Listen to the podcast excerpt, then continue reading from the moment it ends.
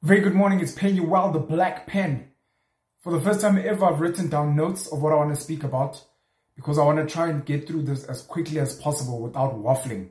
Don't want it to take an hour. I'm hoping to at least knock it in 15 minutes. For those of you who may or may not know, there's currently conflict between Russia and Ukraine in Europe, and a lot of people don't really know what's happening. And I wanted to try and break down from my side what I think and then speak broadly about some of similar issues in the rest of the world. Imagine that back in 1922, South Africa, Lesotho, Botswana, Zimbabwe, Eswatini, uh, Namibia, our, our neighbors. Imagine that we were all one country called the Soviet Union. Soviet Union back in 1922 was made up of 15 states. And then in 1991, uh, it broke down because of politics and because of the economy. And then from there, some of these countries decided to become independent, with Ukraine being one of them. With Ukraine deciding to become independent, they decided to then befriend guys in the West. This is where basically my video goes. It is all about gangs and economic interests. It is all about gangs and economic interests. When you look at how the world is set up, even historically, it's all about who has the biggest guns. It's all about who has the most soldiers. And some of the smaller nations always want to have allies with the big, powerful, badass nations. That's why a lot of nations want American protection because America has got the biggest military in the world and it spends the most money on the military in the world. But it's also the same reason why Russia is so arrogant because Russia itself has got a huge army and it's got nuclear weapons. It's the reason why North Korea is so arrogant. It's got a large army and a lot of weapons and the same with China. So please understand at all times when you're reading the news, when you're watching what's happening in terms of conflict, that it's all about gangs and conflict. And it's all about gangs and economic interests. If you look at the United Nations, if you look at NATO, uh, if you look at um, uh, the, the World Health Organization and other global organizations, those are gangs. You choose to join that gang because it's got a certain code, it's got a certain ethos, and there's members there who are like, look, we're going to help each other out in times of need. If you look at groups such as the International Monetary Fund, if you look at uh, the World Bank, for example, those are just stokvels. Unfortunately, those stokvels obviously are, are punted. The guy who has the most money in the stokvel gets to choose. So in something like the BRICS Bank, for example, if China and Russia have got the most money in there, they get to choose which developing nation gets money and in what terms. Same thing happens with the World Bank. Same things happens with the IMF. I know South Africa recently got $750 million loan from there. Found out during the week that 50 million rand is being donated to Cuba because they're struggling with food. Our government, the South African government, has decided to donate 50 million. South Africa is constantly bringing Cuban resources in this country, even though we have competent people working here. Why? Because of gangs. A lot of your leaders, unfortunately, are either scared of the gang leaders outside, whether it's a, a Joe Biden or Xi Jinping or Vladimir Putin. They are either scared of them or they actually agree with their agendas. And that's why they do what these people want. And you might find that in your country, you don't agree with what your leaders are doing. But your leaders are part of gangs. And unfortunately, you then have to pick sides based on what your leaders are doing. In this country, um, in this country, we've got a media house. I want to speak about propaganda quickly. We've got media houses, the biggest one being Naspers, uh, which owns Media 24, News 24, Drum Magazine, uh, I think it used to have True Love, Move Magazine, uh, Daily Sun, uh, whole host of publications. That's South African media. But when they're sending the story outside there, the world reports it, uh, well, that's South African media, so to speak. But we don't know if it serves the South African masses, the poor black South African masses. But when it goes out into the world, the world sees it as South African media. Why am I raising this? I'm raising this because when you look at some of the biggest stories that are being pushed, the BBC pushes stories. Fox News pushes stories. Sky News pushes stories. CNN pushes stories. These guys have got agendas that are funded by the people behind them. And the people behind them are part of gangs, global gangs that have agendas as well. So you might find America saying South African media has reported that Jacob Zuma is not a good president.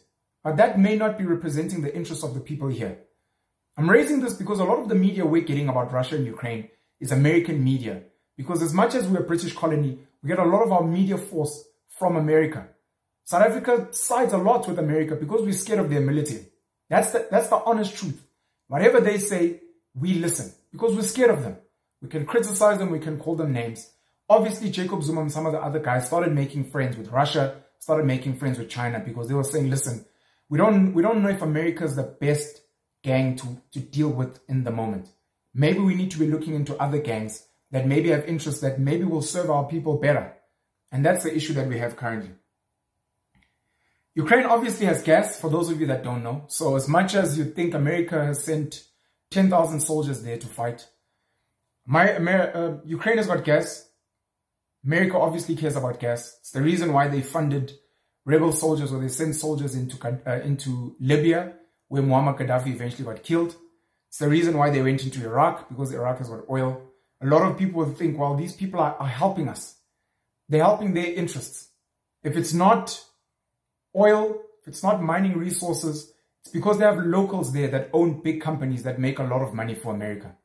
That's why the US embassies are so big. If you've ever been to Sandton, you'll see the US embassy there and how big it is. If you've ever been to Pretoria, you'll see the US embassy and how big it is. They have the biggest embassies wherever you go in the world because they want to be loud. They want you to know that they are king shit and they dominate things out there. It's the power of being the biggest gang. We've got gangs in this country. The taxi industry, got gangs like uh, the drug lords uh, in the Western Cape. We've got gangs even in things like churches. And then obviously we've got groups that run tenders and stuff. Same thing happens globally in the world. If you look historically, for example, there were crusades. The Christians, crusades went and, and killed people in the name of Jesus and God. Uh, a lot of people don't really speak about the Islamic killings that happened. You can go on, on, on Google and, and check those out, where millions of people have been killed as well in the name of, of Islam. Obviously, today we speak about ISIS, we speak about jihad, we speak about Al Qaeda. And recently, very weirdly, there were people killed in Mozambique. But our media was really not loud. Our government didn't say much. People were getting beheaded. Their heads were being chopped off just next door in Mozambique. Why was no one saying anything? When things happened in Zimbabwe, for example, under Robert Mugabe, our government was not really saying anything. Anything. Why not? Again, it's gangs and interests. There's a chance that our government doesn't really care about what's going on there because there aren't economic interests, or there's a chance that some of them are working with the people there, so it's part of their gangs and what they're doing. We've spoken about Boko Haram. A lot of people don't really know that haram is Islamic for something that's bad. Halal is rather Arabic, Arabic but it falls under Islam. Uh, halal is something that's good. Haram is bad. So Boko Haram, as much as a lot of people now hate that word and it's got this negative connotation, speaking about bad things. The guys at Boko Haram have been painted as terrorists and bad people. But what they were doing was no different to what the Crusades were doing. They were saying, listen, we believe because in Nigeria, Nigeria is split. It's about 50% Christian, 15% Muslim. They were saying we feel like a lot of people have lost their way because they are not following Islamic principles. That's why they went and kidnapped in inverted commas the girls. And that's why to this day, even though there were hashtags of bring back the girls, girls have never gone back home.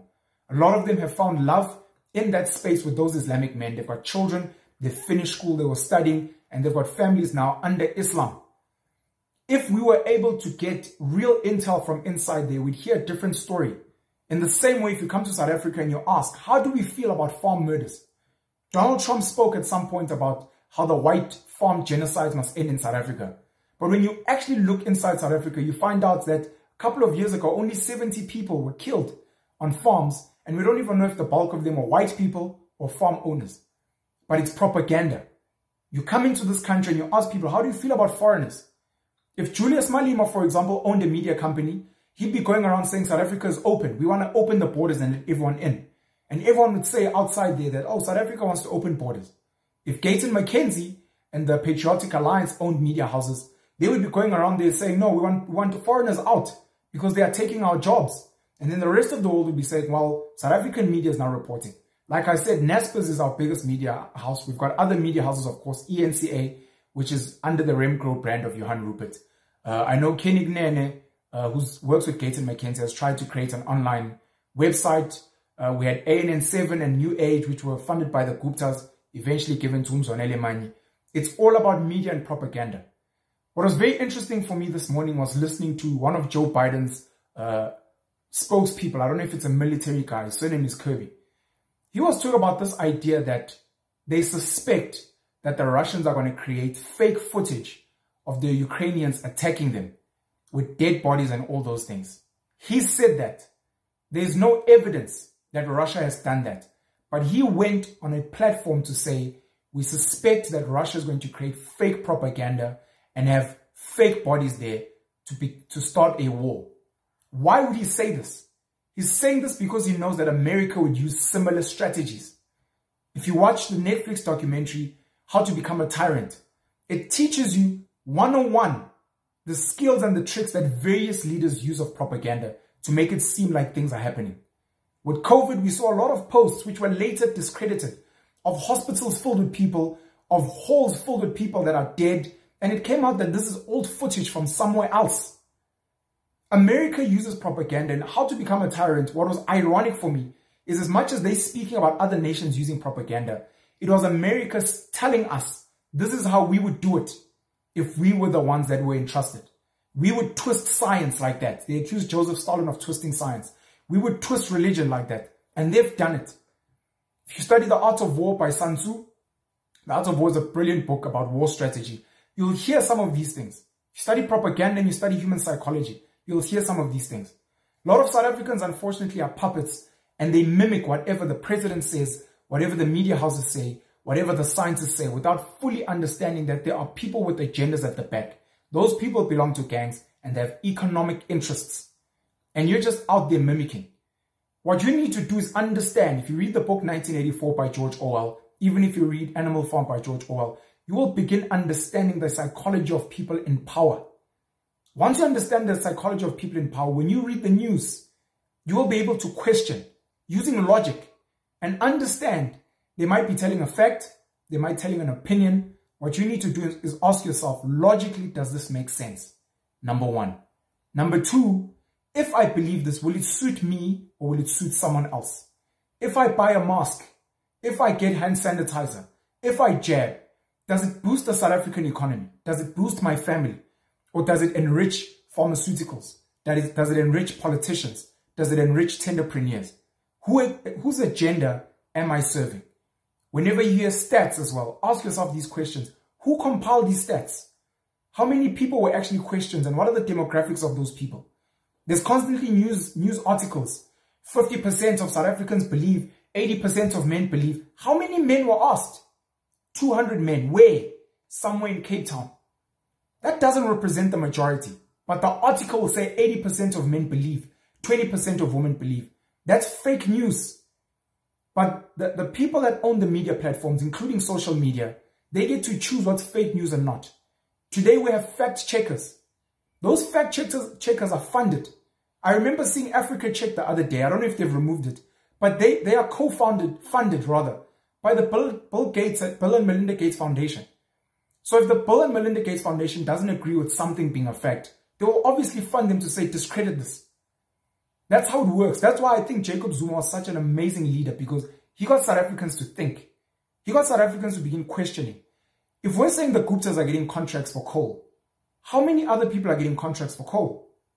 When do they sign those contracts? When are those contracts expiring? How much are they being paid for coal? Came out that the Guptas were selling the cheapest coal to Eskom and some of the evergreen forever contracts by Glencore and other guys were signed during, signed during apartheid days and they sell the most the most expensive coal and Eskom makes a loss. Because Jacob Zuma got to shine a light and, and put a mirror to some of these people that are criticizing him and people like him so, so that we can begin questioning.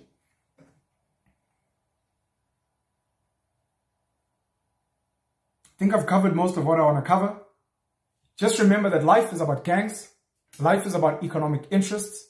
Make sure that you are aligned to people that care about you. The reason why a lot of countries side with America is because they have big guns and they're willing to use them. They've shown. But please understand that the world is about interests. Align with people that care about you.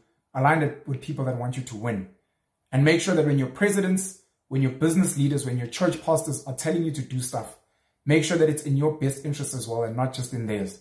Some of these guys only care about their pockets, about their families, and about their friends. But they use you. They sacrifice you they send you out as slaves. And then later on, when history is, re- is written by the people that they served, it seemed as if they were innocent, good people. Penuel the Black Pen, let's stay woke. Cheers.